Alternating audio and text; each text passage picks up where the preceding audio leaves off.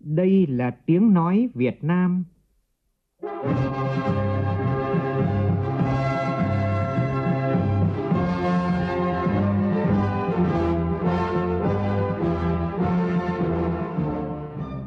là tiếng nói Việt Nam, phát thanh từ Hà Nội, thủ đô nước Cộng hòa xã hội chủ nghĩa Việt Nam.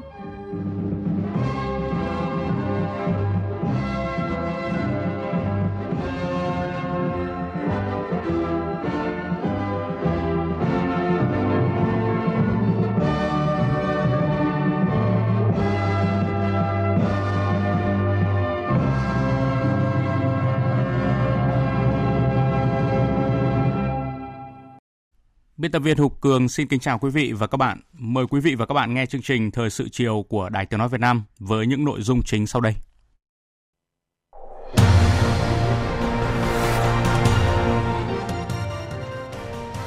Kiểm tra việc thực hiện nhiệm vụ của Ban Quản lý Lăng Chủ tịch Hồ Chí Minh trong năm 2019, Thủ tướng Nguyễn Xuân Phúc đánh giá công tác tu bổ lăng hoàn thành tốt và thi hài Chủ tịch Hồ Chí Minh được gìn giữ tốt nhất. Tiếp tục chương trình phiên họp 36 của Ủy ban Thường vụ Quốc hội, nhiều ý kiến chưa đồng tình mở rộng khung giờ làm thêm tối đa lên 400 giờ một năm. Ủy ban nhân dân thành phố Hồ Chí Minh họp báo thông tin về tiến độ, kết quả thực hiện kết luận của thanh tra chính phủ tại khu đô thị mới Thủ Thiêm. Mục sự kiện bàn luận với sự tham gia của chuyên gia kinh tế tiến sĩ Vũ Đình Ánh, ban giải pháp bãi bỏ các quỹ bất hợp lý vốn làm tăng gánh nặng cho ngân sách là nguyên nhân gây bức xúc trong xã hội. Trong phần tin thế giới, Cuộc biểu tình ngày thứ tư hàng tuần lần thứ 1400 tại Hàn Quốc diễn ra chung với ngày tưởng niệm các nạn nhân nô lệ tình dục thời chiến, tiếp tục làm thổi căng thẳng giữa Hàn Quốc với Nhật Bản. Thị trường chứng khoán thế giới tăng vọt sau khi Mỹ quyết định hoãn tăng thuế 10% đối với hàng hóa Trung Quốc trị giá 300 tỷ đô la Mỹ tới ngày 15 tháng 12 năm nay, thay vì ngày 1 tháng 9 như kế hoạch. Trong khi đó, Trung Quốc cũng vừa bơm thêm 100 tỷ nhân dân tệ vào hệ thống tài chính để duy trì thanh khoản trên thị trường.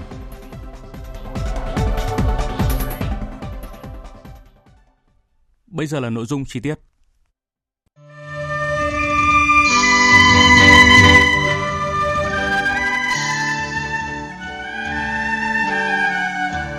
năm mươi năm thực hiện di trúc Chủ tịch Hồ Chí Minh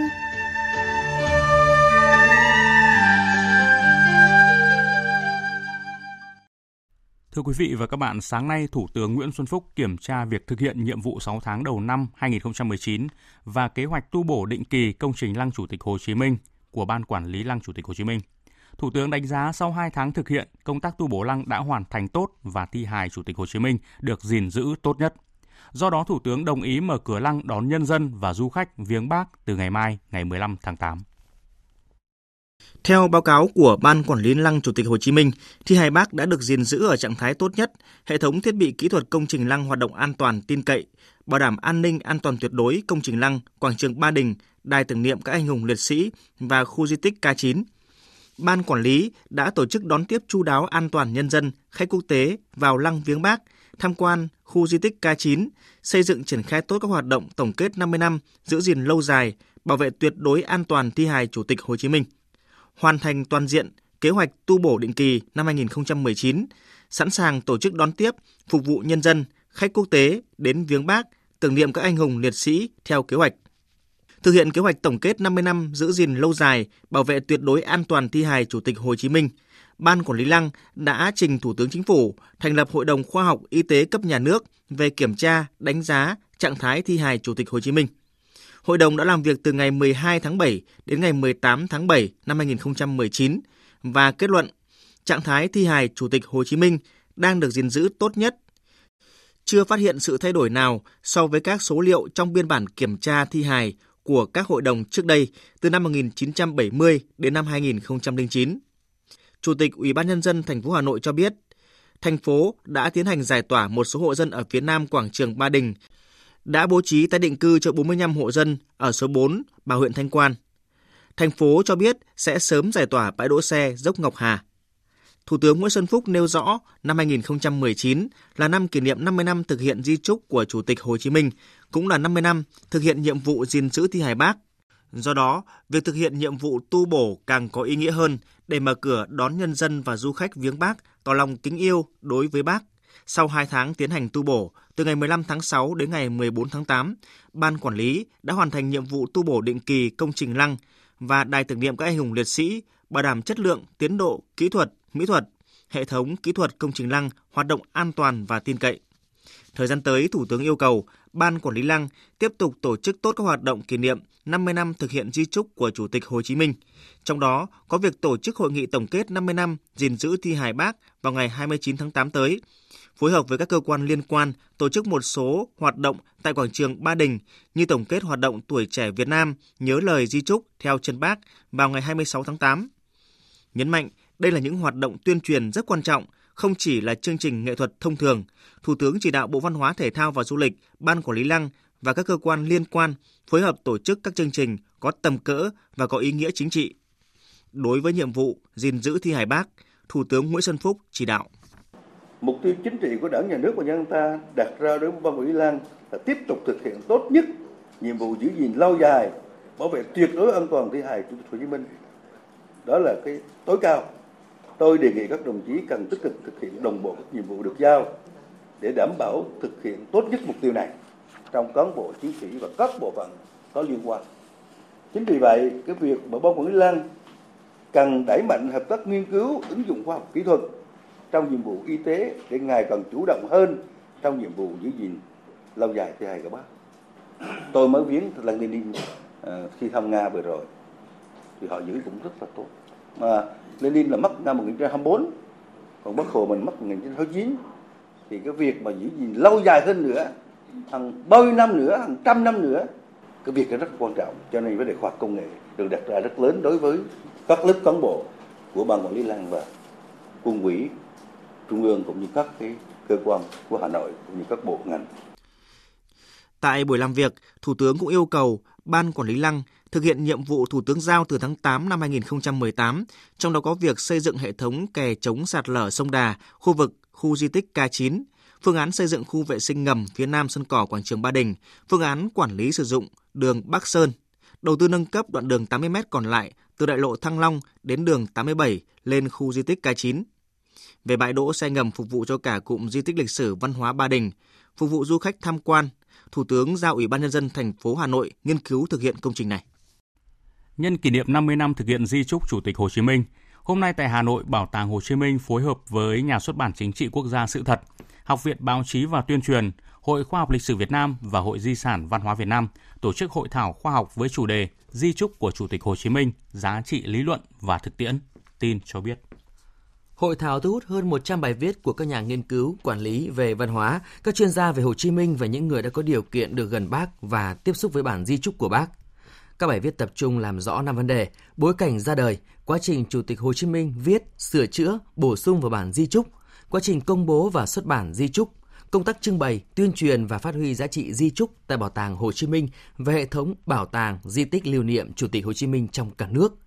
Giá trị lý luận và thực tiễn những lời căn dặn của Chủ tịch Hồ Chí Minh được đề cập đến trong di trúc. Những thành tựu mà nhân dân ta đã đạt được sau 50 năm thực hiện di trúc của Chủ tịch Hồ Chí Minh trên các lĩnh vực chính trị, kinh tế, văn hóa xã hội, an ninh, quốc phòng. Tại Hà Nội, chiều nay diễn ra lễ khai mạc triển lãm di trúc của bác Nguồn sáng dẫn đường. Phóng viên Nguyên Nhung đưa tin. Triển lãm giới thiệu gần 200 tài liệu, hình ảnh, hiện vật, bài viết tiêu biểu phản ánh sức sống trường tồn của bản di trúc và các hình ảnh về cuộc đời, sự nghiệp và tư tưởng của Chủ tịch Hồ Chí Minh đối với non sông đất nước. Khẳng định giá trị lý luận thực tiễn mang tính thời đại sâu sắc trong lời di huấn của người – đồng thời giới thiệu với công chúng về những thành tựu nổi bật của Quân đội Nhân dân Việt Nam trong thực hiện di trúc của Chủ tịch Hồ Chí Minh.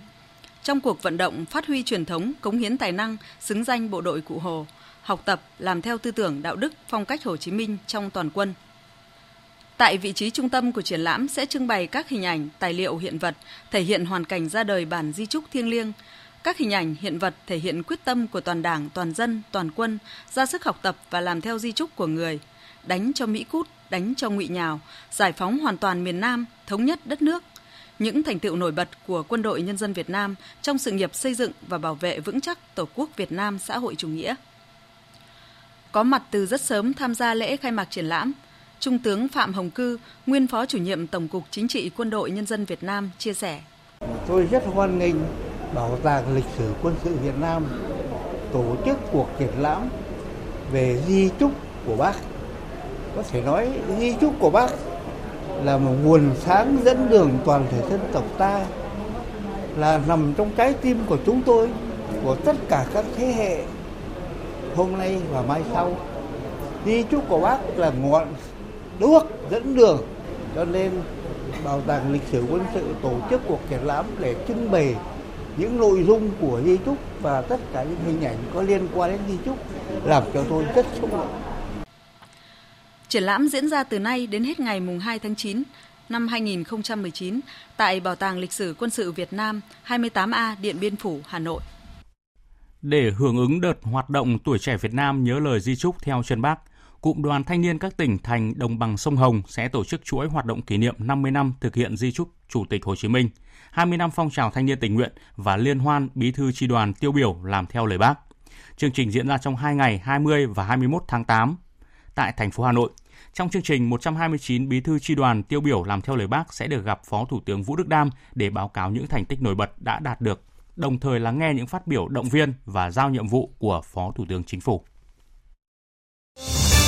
Thời sự VOV nhanh, tin cậy, hấp dẫn.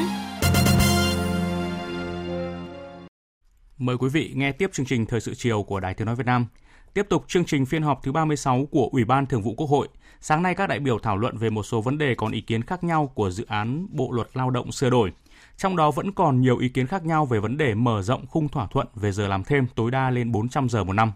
Phóng viên Lại Hoa phản ánh.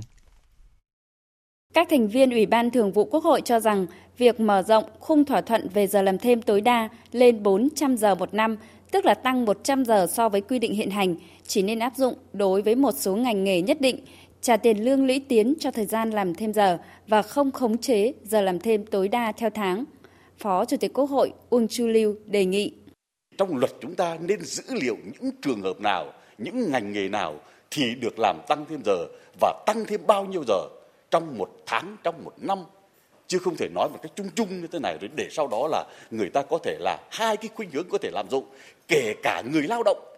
cũng sẵn sàng bán sức lao động của mình để rồi để tăng thêm giờ.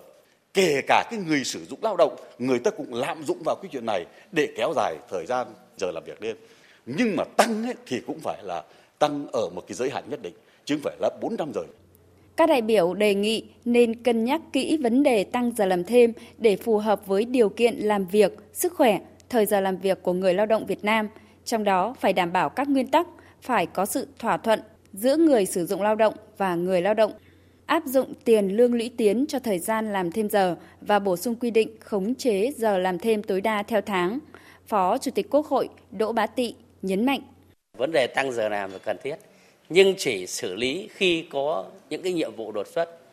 như là phong trào thi đua, vấn đề để hoàn thành mục tiêu chỉ tiêu kinh tế xã hội trong một cái thời điểm nhất định thì tôi nghĩ rằng như thế là được. Hiện nay thì chúng ta đã có 300 giờ. Thế thì cái 300 giờ đó thì tôi nghĩ rằng bây giờ chúng ta phải có một cái tổng hợp để xem như vậy cái hoạt động tăng thêm 300 giờ đó thì như thế đã phù hợp chưa? Cái gì nó để nó phục vụ cho việc chúng ta có mục tiêu tăng lên 400 giờ sẽ có lên hay không? Trong khi đó, Chủ tịch Phòng Thương mại và Công nghiệp Việt Nam Vũ Tiến Lộc thì đề nghị tăng giờ làm thêm nhưng tiền lương giữ nguyên, tăng tiền lương lũy tiến theo giờ tạo gánh nặng cho doanh nghiệp. Chúng tôi đề nghị rằng cái phương án về tiền lương của chúng ta hay là về điều kiện lao động thì phải tính đến cái bối cảnh này. Và tôi vẫn nghĩ là bối cảnh hiện nay là bối cảnh mà kể cả người lao động và doanh nghiệp phải đồng cam cộng khổ để cùng với nhau vượt qua khó khăn trong cái thời gian tới. Cho nên đây chưa phải là lúc mà chúng ta có thể tăng được cao được cái thu nhập giảm được cái giờ làm còn khi mà nền kinh tế trở lại một cái giai đoạn phát triển tốt hơn thì chúng ta sẽ đưa ra những cái mục tiêu này không đồng tình với quan điểm này, Chủ tịch Quốc hội Nguyễn Thị Kim Ngân chỉ rõ tình trạng vi phạm về làm thêm giờ là khá phổ biến ở nhiều nơi, nhiều lĩnh vực nhưng chưa chỉ rõ nguyên nhân ở đâu. Vấn đề này xuất phát từ phần lớn do nhu cầu của doanh nghiệp muốn tăng đơn hàng, tăng doanh thu nhưng không muốn tăng thêm chi phí đầu tư cho việc mở rộng sản xuất – thuê người lao động. Giải pháp làm thêm giờ là giải pháp tối ưu nhất cho người sử dụng lao động mà chưa nhìn thẳng vào vấn đề người lao động. Giải pháp làm thêm giờ là giải pháp tối ưu nhất cho người sử dụng lao động. Bên cạnh đó thì chúng ta cũng nhìn nhận thẳng vào vấn đề là người lao động làm thêm giờ có thực sự hưởng lương làm thêm giờ như các quy định của bộ luật hay không? Bởi vì đa số doanh nghiệp hiện nay trả lương cho người lao động là theo đơn giá sản phẩm. Nên người lao động dù có làm thêm giờ đi thì có thêm thu nhập thật. Nhưng cái thu nhập này nó không phải là cái giá trị do làm thêm giờ. Chứ không phải là cái giá trị làm thêm như là chúng ta mong muốn chúng ta quy định. Chủ tịch Quốc hội Nguyễn Thị Kim Ngân nêu rõ cần cân nhắc thấu đáo việc mở rộng khung thỏa thuận giờ làm thêm tối đa lên 400 giờ, khẳng định đất nước phát triển văn minh, định hướng xã hội chủ nghĩa, không thể mỗi lần sửa luật là tăng thêm giờ làm việc cho người lao động. Cũng tại phiên họp, các ý kiến tán thành với dự thảo quy định lộ trình tăng tuổi nghỉ hưu, tức là đến năm 2028 sẽ có lao động nam đầu tiên nghỉ hưu ở độ tuổi 62 và năm 2035 sẽ có lao động nữ đầu tiên nghỉ hưu ở tuổi 60. Tuy nhiên, một số ý kiến đại biểu còn băn khoăn về quy định nâng tuổi nghỉ hưu so với hiện hành và đề nghị làm rõ về việc quy định tranh lệch tuổi nghỉ hưu 2 tuổi giữa lao động nam và lao động nữ, đồng thời cũng cho rằng quy định này sẽ dẫn đến nhiều tranh luận khác nhau giữa tuổi nghỉ hưu và tuổi nghề. Thưa quý vị, chiều nay cho ý kiến về một số vấn đề còn khác nhau của dự án luật thư viện, Ủy ban Thường vụ Quốc hội đề nghị giả soát các chính sách đầu tư thư viện quốc gia, thư viện tỉnh để tránh giàn trải và phát huy hiệu quả. Phóng viên Đài Tiếng nói Việt Nam tiếp tục phản ánh.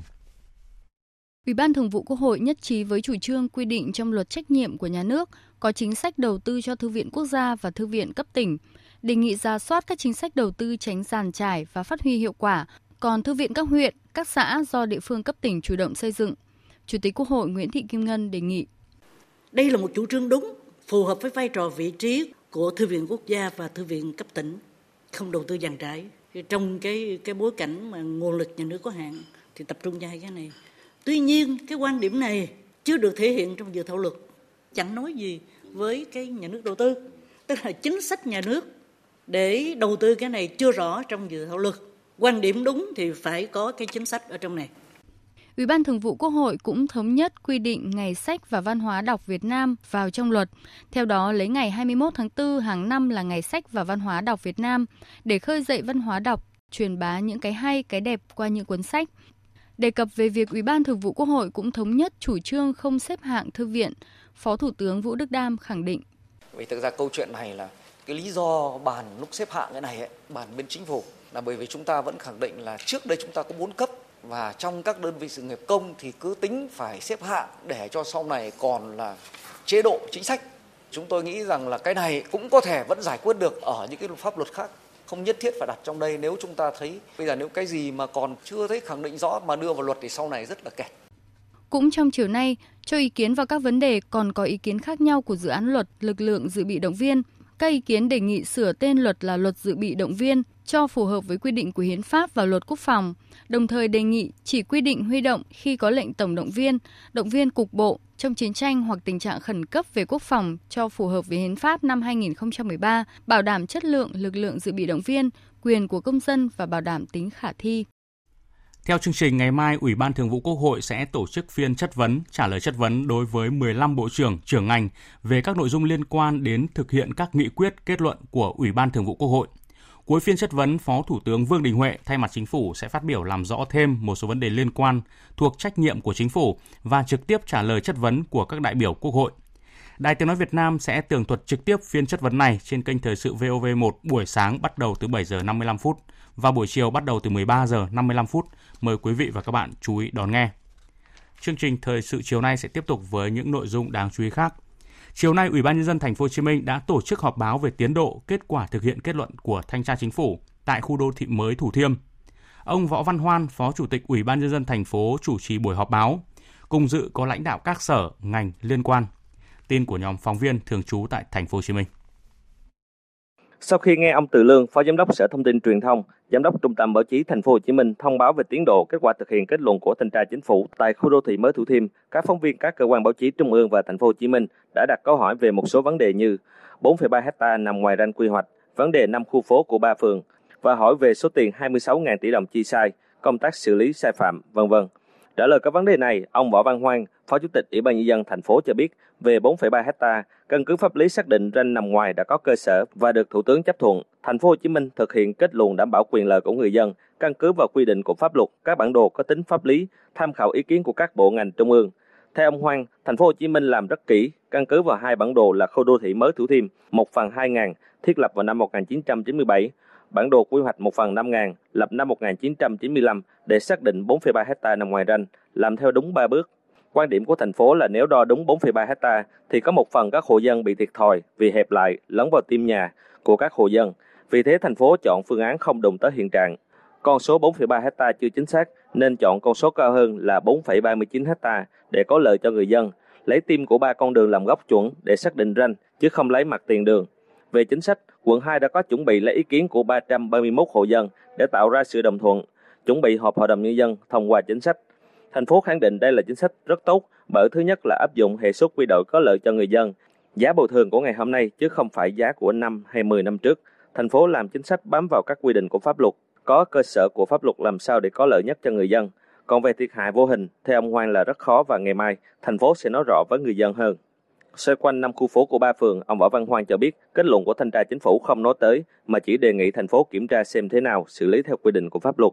Trước khi mời bà con lên đối thoại vào ngày mai, thì thành phố đã có văn bản hướng dẫn bà con làm đơn khiếu nại gửi chính quyền quận 2, tập hợp rà soát xem xét xử lý theo quy định nhưng không nhận được đơn. Và ngày mai khi gặp trực tiếp bà con Thủ Thiêm, nếu có vấn đề sẽ xem xét định hướng cụ thể. Về xử lý các cá nhân, tập thể sai phạm, ông Hoàng cho biết vẫn đang chờ các báo cáo kết luận nên chưa thể thông báo.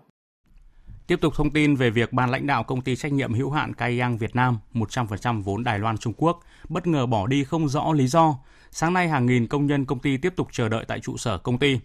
Tuy nhiên lãnh đạo công ty phía Đài Loan Trung Quốc đã không có mặt khiến công nhân vô cùng bức xúc. Phản ánh của Thanh Nga, phóng viên Đài Tiếng nói Việt Nam khu vực Đông Bắc. Từ 7 giờ sáng, hàng ngàn công nhân công ty trách nhiệm hữu hạn Cayang Việt Nam đã có mặt tại trụ sở công ty ở địa chỉ 196 Hoàng Quốc Việt, quận Kiến An, Hải Phòng bởi trước đó họ nghe thông tin là hôm nay lãnh đạo tổng công ty từ Đài Loan sẽ trực tiếp đến giải quyết tình hình. Tuy nhiên, đến hơn 11 giờ, ba lãnh đạo công ty vẫn không xuất hiện, khiến công nhân vô cùng bức xúc. Nhưng bây giờ là phải cho công nhân một câu trả lời chính đáng. Ngày nào rõ ràng ngày đấy chúng tôi lương thì đã mất rồi, đến bây giờ phải đi tìm công việc để làm. Bọn em thì cũng chỉ mong sao ông chủ lớn sang đây để giải quyết cái công việc trong công ty cho làm sao cho nó thoải mái cho công nhân, đòi lại được cái sự công bằng cho công nhân. Là hy vọng sao để tốt cho cả hai bên thôi, để làm lại cho công ty thôi. Tôi vào đây từ năm 2007 đến nay là 12 năm, rất là buồn. Tôi muốn là ban lãnh đạo và mọi người cùng phối hợp để trả lương cho công nhân, chốt bảo hiểm xã hội cho người lao động. Sáng nay, nhiều ban ngành, cơ quan chức năng của thành phố Hải Phòng và quận Kiến An cũng đến hiện trường, chia sẻ thông tin và động viên tinh thần cho người lao động của công ty trách nhiệm hữu hạn Cayang Việt Nam. Tuy nhiên, hàng ngàn công nhân rất lo lắng khi bà Chu Kim Oanh, Chủ tịch Công đoàn công ty cho biết phải đến cuối tuần, đại diện công ty mẹ tại Đài Loan, Trung Quốc mới có câu trả lời về hướng giải quyết quyền lợi cho người lao động của công ty trách nhiệm hữu hạn Cayang Việt Nam. Chiều nay tại thủ đô Hà Nội, Bộ Lao động Thương binh và Xã hội tổ chức lễ xuất quân đoàn thí sinh Việt Nam tham dự kỳ thi tay nghề thế giới lần thứ 45 tại Kazan, Liên bang Nga, từ ngày 16 tháng 8 đến ngày 28 tháng 8. Năm nay là năm thứ bảy Việt Nam đăng ký tham gia dự thi kỳ thi tay nghề thế giới, cũng là năm đoàn Việt Nam có số lượng thí sinh dự thi nhiều nhất với 19 thí sinh dự thi 18 nghề. Tin của phóng viên Thu Trang. Các nghề dự thi đều là nghề có nhu cầu lao động lớn và cần học hỏi kinh nghiệm quốc tế. Trong đó, đa số các nghề đã có thành tích tốt tại các kỳ thi khu vực và thế giới như thiết kế kỹ thuật cơ khí, cơ điện tử, phay CNC, tiện CNC, công nghệ nước, giải pháp phần mềm công nghệ thông tin hay là xây gạch.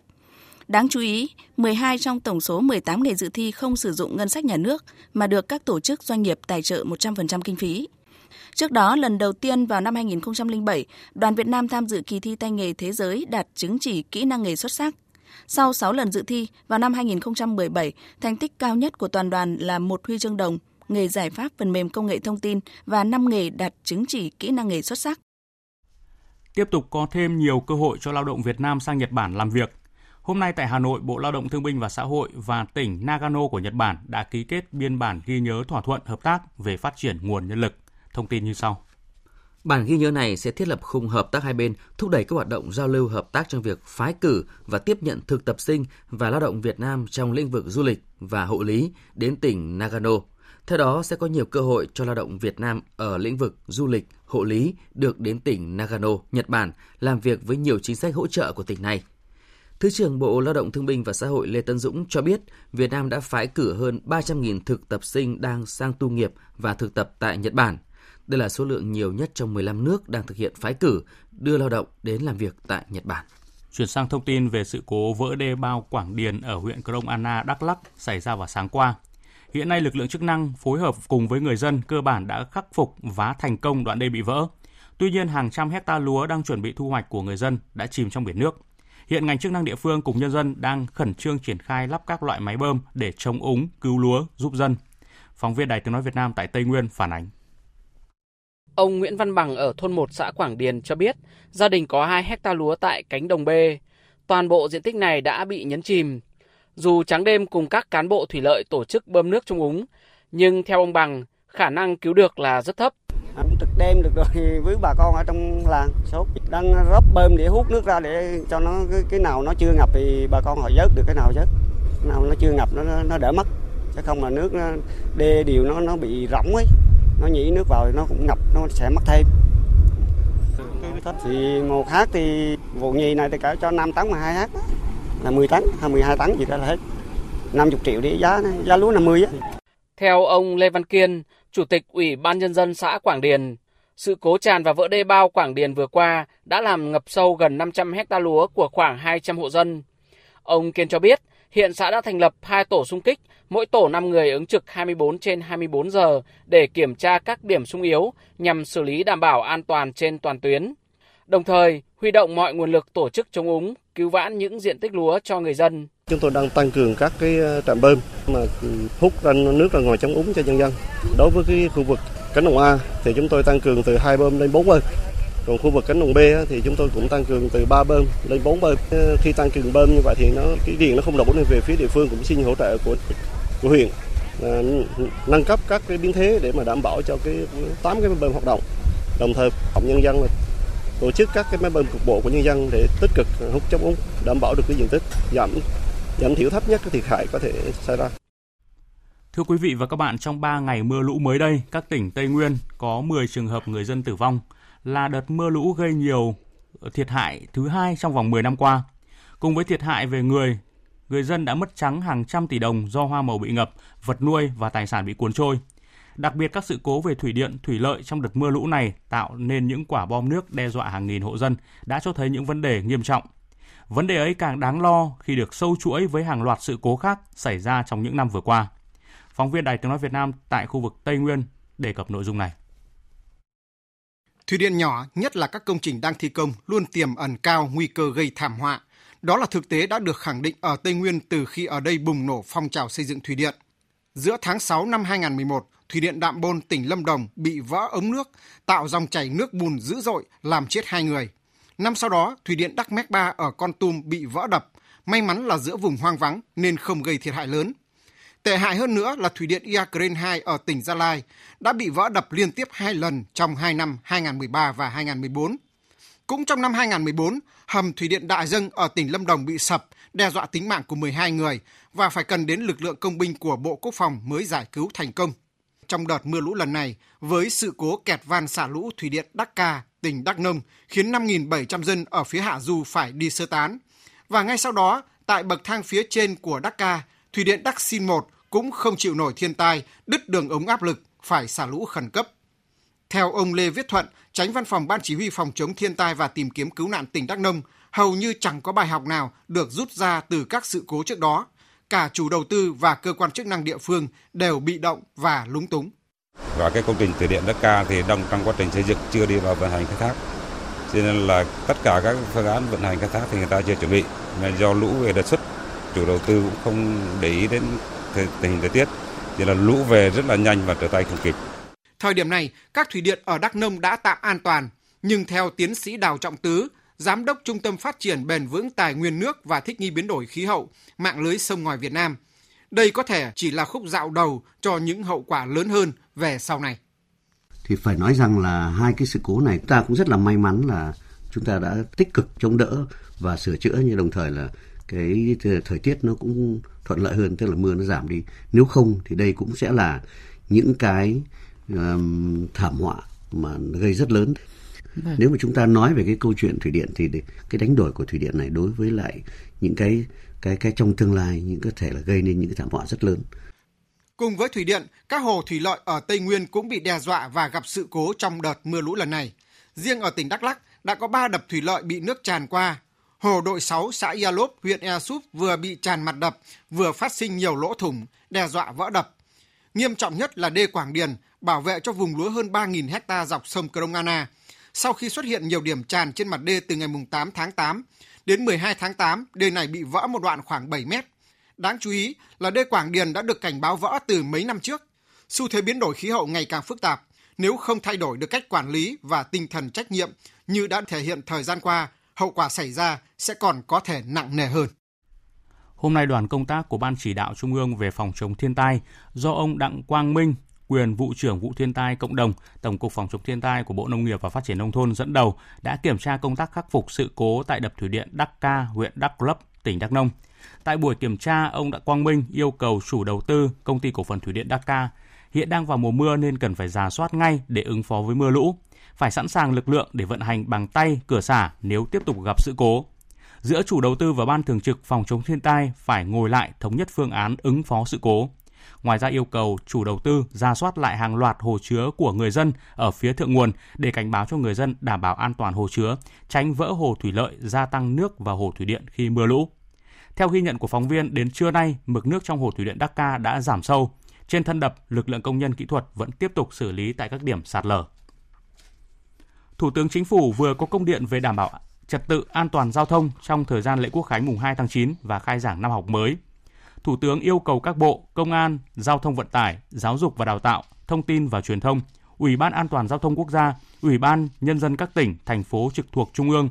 căn cứ thẩm quyền, trách nhiệm được giao, chỉ đạo thực hiện các nhiệm vụ, giải pháp và một số nội dung chính trong công điện yêu cầu như sau. 1. Nâng cao năng lực, chất lượng dịch vụ vận tải hành khách đáp ứng nhu cầu đi lại của người dân trong dịp nghỉ lễ Quốc khánh, yêu cầu các đơn vị kinh doanh vận tải hành khách chấp hành nghiêm các quy định của pháp luật về kinh doanh và điều kiện kinh doanh vận tải, bảo đảm an toàn kỹ thuật, phương tiện trong hoạt động vận tải. 2. Đẩy mạnh tuyên truyền phổ biến pháp luật an toàn giao thông, kỹ năng tham gia giao thông an toàn để nâng cao ý thức của người dân, không lái xe sau khi uống rượu bia, sử dụng chất ma túy. 3. Triển khai tháng cao điểm an toàn giao thông cho học sinh đến trường tháng 9. 4 tăng cường công tác tuần tra kiểm soát, xử lý nghiêm các hành vi vi phạm trật tự an toàn giao thông đường bộ, đường sắt, đường thủy, tăng cường kiểm tra an toàn giao thông tại bến khách ngang sông, bến tàu chở khách du lịch trên các tuyến luồng đường thủy phức tạp, nhất là thời điểm mưa, bão lũ. 5. Tăng cường kiểm tra điều kiện an toàn các công trình kết cấu hạ tầng giao thông, khắc phục kịp thời các đoạn đường bị hư hỏng, sạt lở do mưa, lũ gây ra. 6. Ủy ban nhân dân các địa phương có biện pháp bảo đảm tuyệt đối an toàn giao thông cho học sinh đến trường, đặc biệt lưu ý đối với các địa bàn miền núi, vùng sâu vùng xa trong mùa mưa lũ. Liên quan đến lĩnh vực giao thông, Bộ Giao thông Vận tải lại vừa có dự thảo lần thứ 10 nghị định về điều kiện kinh doanh xe ô tô trình Thủ tướng. Lần này dự thảo sửa đổi việc gắn hộp đèn trên nóc xe đối với taxi công nghệ bằng dán logo phản quan lên xe. Tin cho biết. Dự thảo lần này dù đã bỏ quy định hộp đèn trên nóc xe nhưng Bộ Giao thông Vận tải lại đề xuất dán chữ phản quang có phù hiệu xe hợp đồng trên kính trước và sau nhằm dễ nhận diện. Bên cạnh đó, Bộ Giao thông Vận tải bổ sung quy định về xây dựng hạ tầng công nghệ và quy định về kết nối, chia sẻ, liên thông toàn bộ dữ liệu giám sát hành trình, hình ảnh, ghi, lưu trữ lâu dài từ camera trên xe, đăng kiểm, đào tạo, sát hạch, cấp, thu hồi giấy phép lái xe giữa các cơ quan quản lý nhà nước. Trước đó, tại hội nghị toàn quốc về an toàn giao thông diễn ra ngày 22 tháng 7, Thủ tướng Nguyễn Xuân Phúc đã chỉ đạo cần khẩn trương hoàn thiện dự thảo nghị định thay thế nghị định 86 về điều kiện kinh doanh vận tải ô tô. Trong đó, Thủ tướng yêu cầu loại bỏ ngay cái điều kiện không cần thiết, đẩy mạnh ứng dụng công nghệ thông tin vào quản lý vận tải thay cho phương thức quản lý truyền thống. Tại Hà Nội sáng nay, tổ chức thúc đẩy ngoại thương Nhật Bản JETRO và Cục xúc tiến thương mại phối hợp tổ chức triển lãm quốc tế lần thứ 11 về công nghệ chế tạo phụ tùng công nghiệp tại Việt Nam và triển lãm công nghiệp hỗ trợ Việt Nam Nhật Bản lần thứ 8. Tin của phóng viên Nguyễn Hằng. Triển lãm lần này sẽ mang đến cho các nhà sản xuất công nghiệp các thiết bị công nghệ, máy móc tiên tiến và giải pháp toàn diện, cơ hội giao thương mới cho các doanh nghiệp nhỏ và vừa Việt Nam trong lĩnh vực về công nghiệp hỗ trợ. Ông Hironobu Kitagawa, trưởng đại diện tổ chức thúc đẩy ngoại thương Hà Nội cho biết. Trong những năm qua, sự quan tâm của các doanh nghiệp Nhật Bản muốn đầu tư gia tăng một cách mạnh mẽ.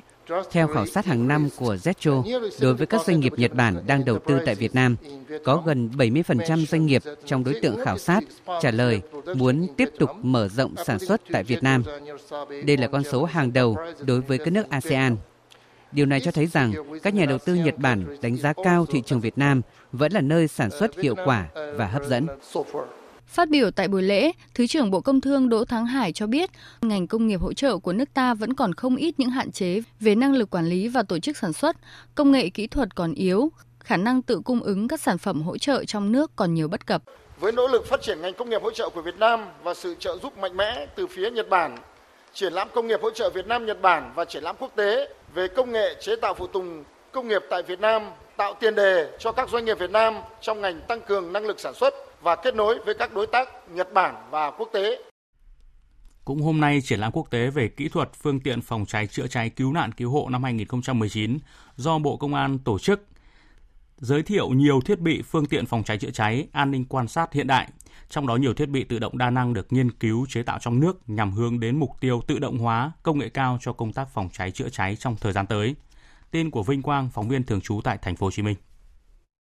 Tại triển lãm, một số phương tiện thiết bị sản xuất trong nước được quan tâm của các đơn vị phòng cháy chữa cháy địa phương là xuồng, cano dùng cho cứu nạn cứu hộ, phòng cháy chữa cháy và phòng chống lụt bão. Đây là phương tiện thủy có tính năng tự vận động lên bờ, khả năng tự di chuyển đến các khu vực cần thiết, tiếp cận nhiều loại địa hình phức tạp và quay trở lại mặt nước nhanh chóng, không cần bất cứ sự hỗ trợ nào khác từ nhân lực và vật lực. Bên cạnh đó, một số thiết bị phòng cháy chữa cháy khác do nước ngoài sản xuất cũng được sự quan tâm của các địa phương như robot chữa cháy địa hình tự động, hệ thống phun nước chữa cháy điều khiển từ xa, thiết bị an ninh tòa nhà, thiết bị cứu hộ cứu nạn, thiết bị chịu lửa vân vân. Triển lãm năm nay có hơn 500 gian hàng của 380 đơn vị nhà sản xuất cung cấp thiết bị phòng cháy chữa cháy chuyên nghiệp đến từ 21 quốc gia vùng lãnh thổ như Anh, Australia, Ấn Độ, Đức, Hoa Kỳ và Hàn Quốc. Cũng trong khuôn khổ triển lãm, Bộ Công an tổ chức một số hội thảo chuyên ngành gắn với nghiên cứu ứng dụng, phát triển hệ thống kết cấu hạ tầng, tự động hóa công nghệ cao cho công tác phòng cháy chữa cháy gắn với điều kiện thực tiễn tại Việt Nam.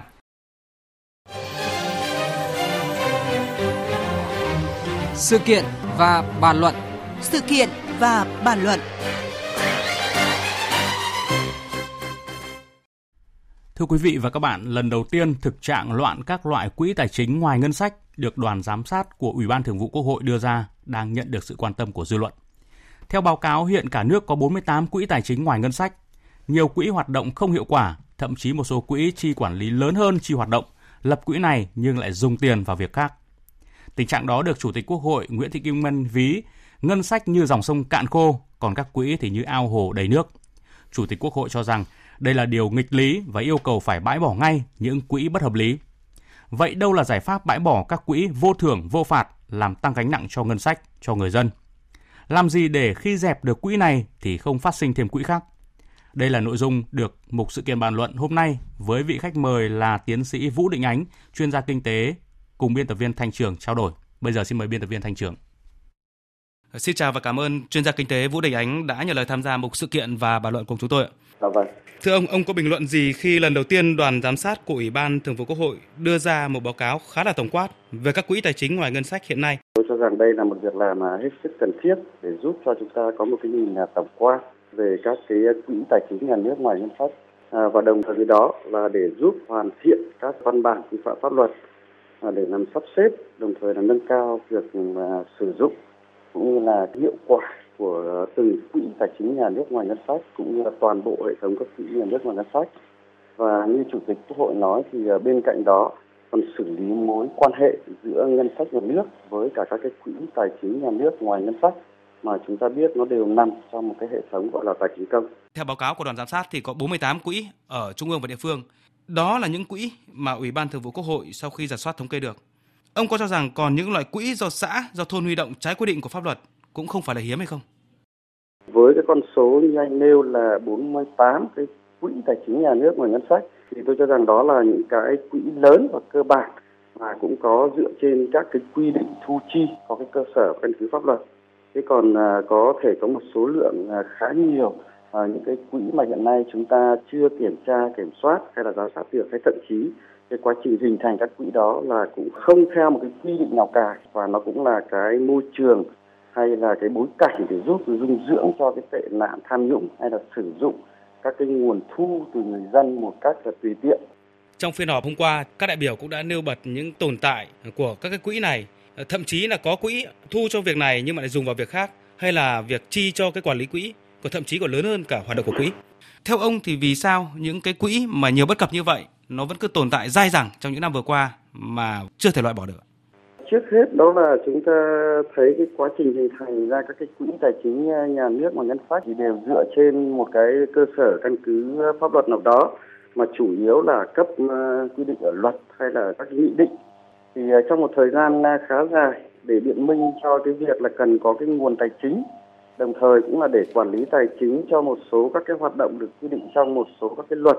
hay là trong các cái nghị định được tốt hơn thì đều đề xuất cái việc là hình thành các cái quỹ do đó thì cái đầu tiên đó là cái việc mà hình thành tương đối tràn lan các cái quỹ tài chính nhà nước ngoài ngân sách mà trong đó cũng có phần lỗi của các cái văn bản quy phạm pháp luật cũng như là các thông lệ hay là thói quen của chúng ta liên quan đến việc hình thành các cái quỹ. Thứ hai, khi chúng ta triển khai các quy định pháp luật thì có khá nhiều quỹ mà thực ra thì nó không đáp ứng được cái yêu cầu về sử dụng cái quỹ đó phục vụ cho các mục tiêu hay là có thể là các cái mục tiêu ban đầu thì đã bị biến dạng đi. Vai trò hay ý nghĩa của các cái quỹ đó là không còn nữa. À, cái vấn đề thứ ba là bản thân cái quản lý các cái quỹ tài chính nhà nước và ngân sách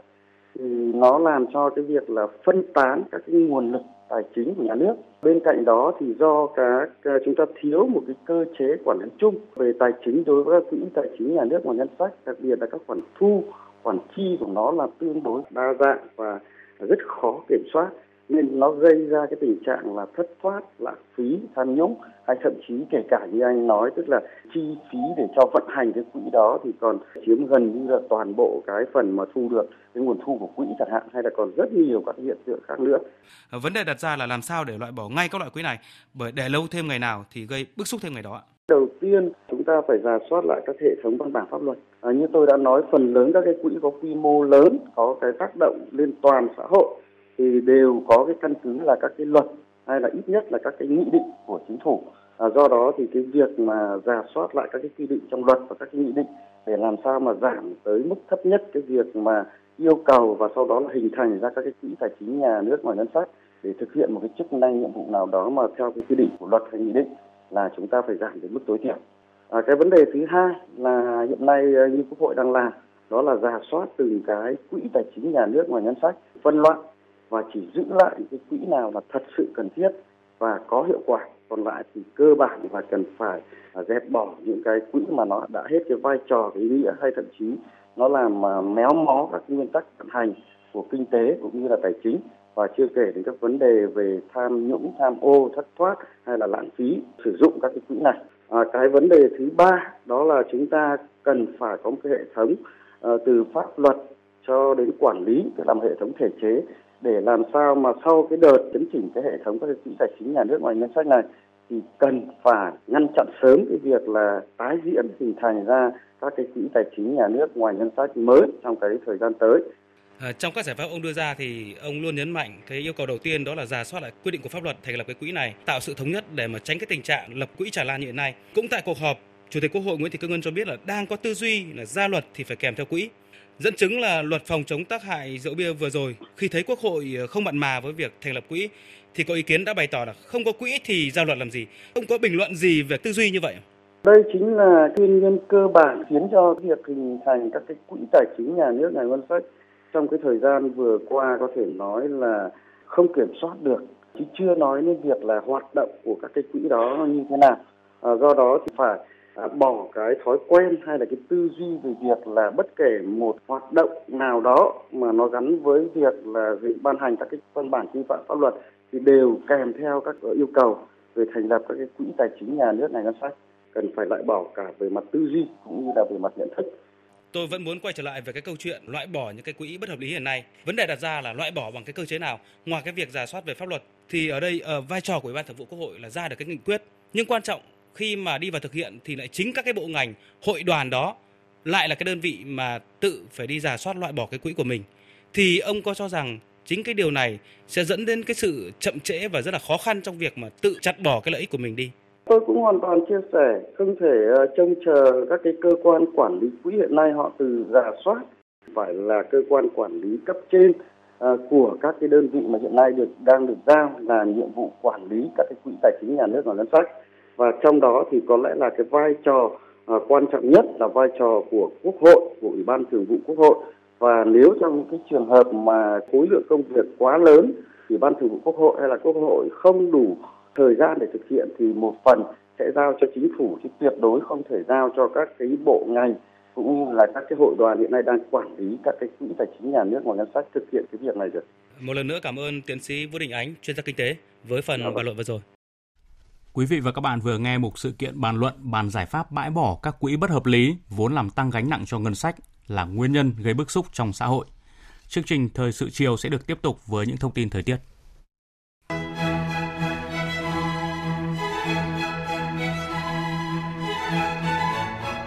Ngày hôm nay 14 tháng 8, nắng nóng tiếp tục xảy ra diện rộng ở Bắc Bộ và các tỉnh từ Thanh Hóa đến Khánh Hòa. Có nơi có nắng nóng gay gắt với nền nhiệt độ lúc 13 giờ trưa nay phổ biến từ 34 đến 37 độ, có nơi trên 37 độ. Dự báo ngày mai 15 tháng 8 do ảnh hưởng của đới gió Tây Nam gây hiệu ứng phơn nên các tỉnh Trung Bộ có nắng nóng, có nơi có nắng nóng gay gắt với nhiệt độ cao nhất phổ biến trong khoảng từ 35 đến 37 độ, có nơi trên 38 độ. Nắng nóng ở Bắc Bộ dịu dần với nhiệt độ cao nhất phổ biến từ 33 đến 36 độ, có nơi trên 36 độ. Thời gian có nhiệt độ trên 35 độ từ 11 đến 16 giờ. Khu vực Hà Nội ngày mai 15 tháng 8 trời nắng nóng với nhiệt độ cao nhất phổ biến từ 35 đến 36 độ, có nơi trên 36 độ. Cảnh báo từ ngày 16 tháng 8, nắng nóng kết thúc ở Bắc Bộ và Thanh Hóa. Ở Trung Bộ, nắng nóng có khả năng kéo dài trong nhiều ngày tới. Cấp độ rủi ro thiên tai do nắng nóng cấp 1.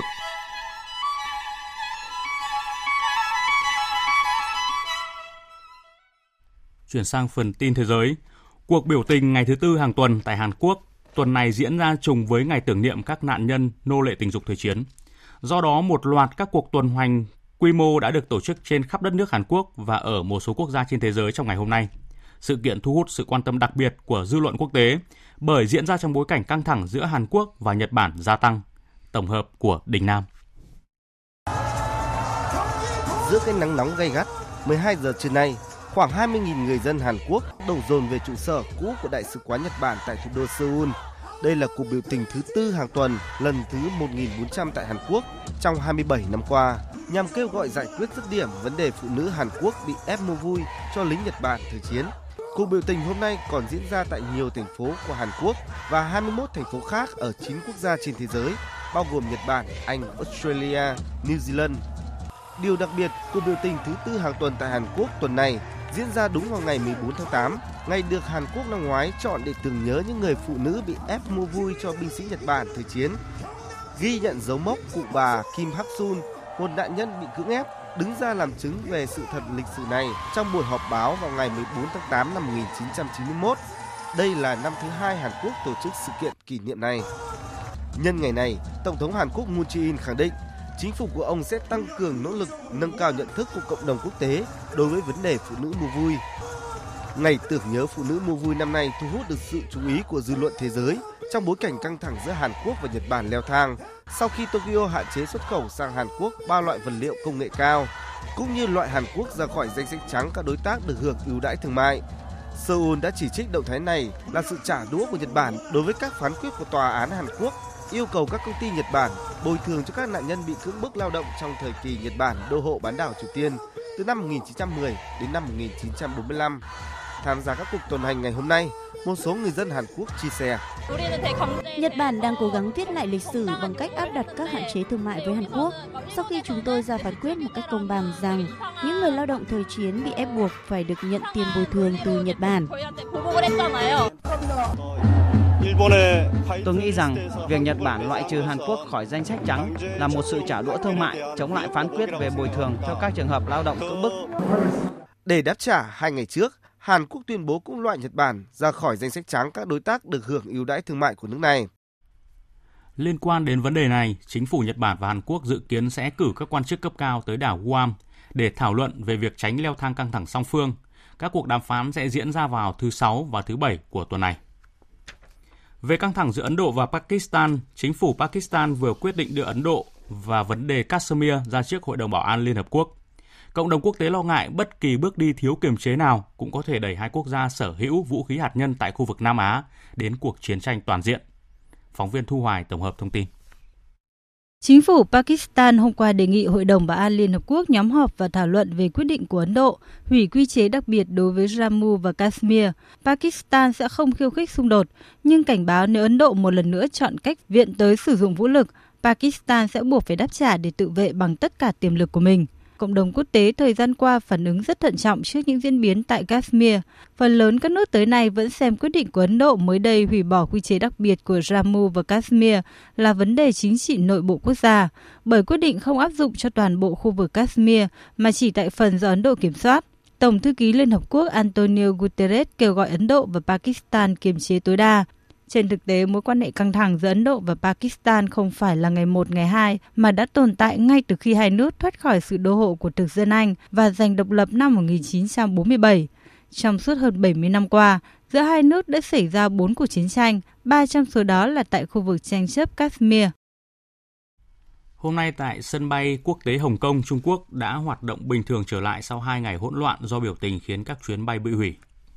Cơ quan quản lý sân bay quốc tế tại khu hành chính đặc biệt Hồng Kông Trung Quốc vừa nhận được lệnh tạm thời ngăn cản những người cố ý gây trở ngại một cách bất hợp pháp hoặc gây rối tại sân bay quốc tế này. Thông báo này được đưa ra trong bối cảnh biểu tình diễn ra tại sân bay quốc tế Hồng Kông cách đây 5 ngày đã cản trở hoạt động của sân bay, khiến hàng trăm chuyến bay bị hủy. Hôm nay, chính quyền khu hành chính đặc biệt Hồng Kông đã lên án nghiêm khắc các hành động bạo lực của người biểu tình nhằm vào một du khách và một phóng viên tại sân bay. Cảnh sát đã bắt giữ 5 người liên quan với các tội danh tụ tập bất hợp pháp, sở hữu vũ khí tấn công, tấn công cảnh sát và gây dối trật tự an ninh. Cảnh sát tuyên bố sẽ điều tra kỹ lưỡng và đưa các đối tượng tấn công ra trước công lý. Chính quyền Tổng thống Mỹ Donald Trump vừa thông báo sẽ hoãn áp mức thuế 10% đối với khoảng một nửa số hàng hóa nhập khẩu còn lại từ Trung Quốc, trị giá 300 tỷ đô la Mỹ tới ngày 15 tháng 12 tới, thay vì mùng 1 tháng 9 như kế hoạch trước đó. Bước đi mới của Mỹ ngay lập tức nhận được sự phản ứng tích cực từ phía thị trường chứng khoán, cũng như tạo thêm động lực cho các cuộc đàm phán thương mại Mỹ-Trung trong thời gian tới. Tổng hợp của phóng viên Đài Tiếng Nói Việt Nam. Các sản phẩm trong nhóm được Mỹ hoãn áp thuế lần này chủ yếu là các mặt hàng điện tử và tiêu dùng như điện thoại di động, máy tính sách tay, máy chơi game, màn hình máy tính và một số mặt hàng đồ chơi, giày dép và quần áo. Tuy nhiên, vẫn còn khoảng 1 phần 2 danh sách các mặt hàng nhập khẩu từ Trung Quốc còn lại trong gói hàng nhập khẩu trị giá 300 tỷ đô la Mỹ vẫn bị Mỹ áp thuế đúng hạn mùng 1 tháng 9 tới. Tổng thống Mỹ Donald Trump cho rằng bước đi mới này của Mỹ nhằm tránh gây ảnh hưởng tiêu cực đến các hoạt động mua sắm của người dân trong kỳ nghỉ lễ Giáng sinh sắp tới. Hôm qua, các nhà đàm phán thương mại Mỹ-Trung đã có cuộc điện đàm rất tích cực và hiệu quả. Tuy nhiên, ông Trump thừa nhận đến nay Trung Quốc vẫn chưa mua nhiều nông sản từ Mỹ như Bắc Kinh từng tuyên bố. Phản ứng về bước đi có thể giúp hạ nhiệt cuộc chiến thương mại Mỹ-Trung. Thị trường chứng khoán châu Á sáng nay tràn ngập sắc xanh. Các thị trường chứng khoán châu Âu cũng đua nhau lên điểm. Những diễn biến tích cực trên thị trường chứng khoán thế giới cho thấy giới đầu tư đã giảm bớt những lo ngại liên quan đến tranh chấp thương mại Mỹ-Trung sau bước đi hoãn thuế của Mỹ đối với một số mặt hàng nhập khẩu còn lại từ Trung Quốc trị giá 300 tỷ đô la đến ngày 15 tháng 12 tới. Trong một diễn biến khác, ngày hôm nay, Ngân hàng Nhân dân Trung Quốc tiếp tục bơm 100 tỷ nhân dân tệ vào hệ thống tài chính thông qua các hoạt động thị trường mở để duy trì thanh khoản trên thị trường. Ngân hàng Nhân dân Trung Quốc bơm 100 tỷ nhân dân tệ, tức là khoảng 14 tỷ đô la thông qua các thỏa thuận bán và mua lại cổ phiếu với thời hạn 7 ngày. Ngân hàng Trung ương sẽ mua cổ phiếu của các ngân hàng thông qua thỏa thuận bán lại với lãi suất 2,55% khi đáo hạn. Hoạt động này nhằm mục đích bù đắp tác động của các yếu tố như thanh toán thuế, Trung Quốc cam kết duy trì chính sách tiền tệ thận trọng, không quá chặt cũng không quá lỏng và đưa ra những điều chỉnh theo chu kỳ một cách kịp thời và vừa phải, không áp dụng các chính sách kích thích ồ ạt. Tiếp theo như thường lệ là trang tin thể thao.